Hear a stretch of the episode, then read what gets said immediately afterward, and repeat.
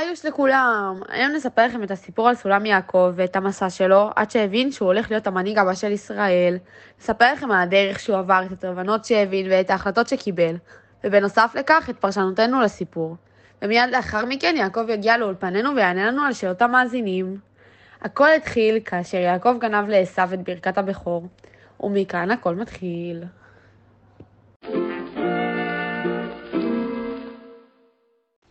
בני יעקב, תברח לפני שעשו יגלה שגנבת את ברכת הבכור. לך תמצא אישה, תתחתן, תקים משפחה. לאן אלך, אבא? לך ללבן, וקח אישה מבנותיו. והנה שיחתם של רבקה ויצחק על חששותיהם בהקשר למסעו של יעקב.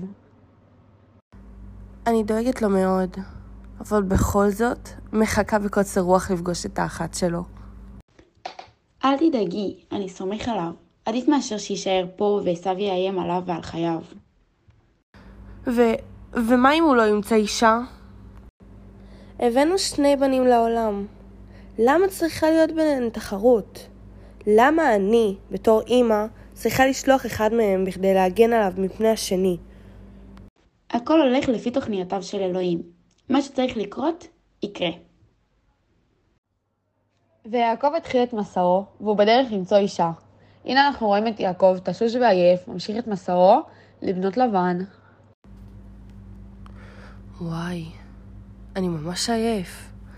אולי אשים את הראש לנמנם טיפה? אלך לחפש כמה אבנים שיהיו לי לכרית ושיהיה לי קצת נוח, ואני אבלה פה את שער הלילה עד מחר, ואחר כך אמשיך במסע שלי.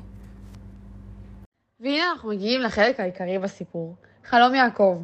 בלילה הוא חולם על כך שהוא מטפס בסולם שמתאר את החיבור של שני העולמות, העולם של יעקב והעולם העליון, ומראה שיעקב יעלה וירד בחייו ומבטיח לו את מה שהבטיח לאברהם ויצחק, שתהיה המשכיות מזרעו בארץ ישראל.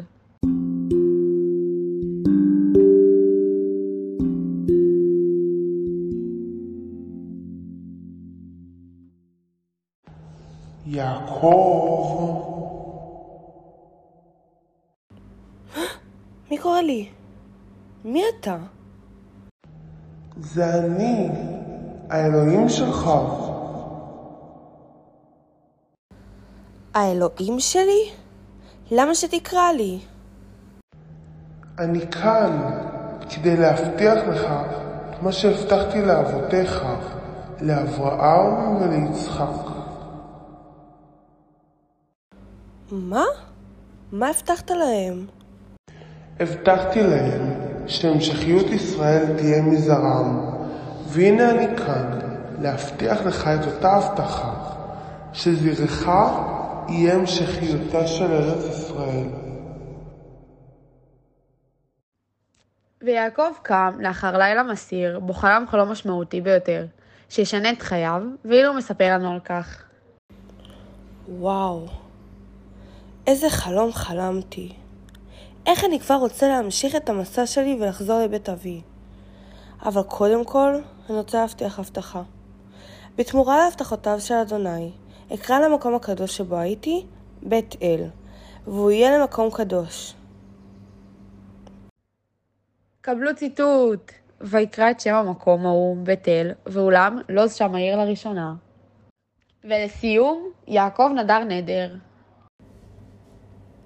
אם אדוני יהיה איתי, וישמור על עמי, אתן לו לחם ובגד, ואחזירו לארצו בשלום.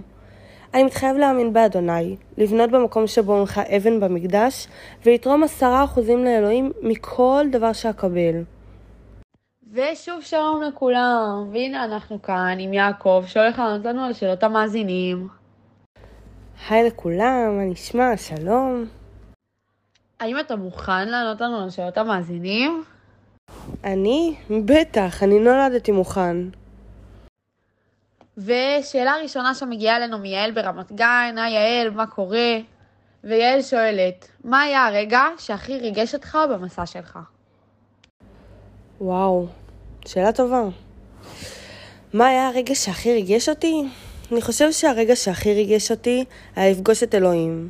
כמובן, לא האמנתי למראות עיניי, ובטח ובטח שלא להגיע למעמד מכובד שכזה.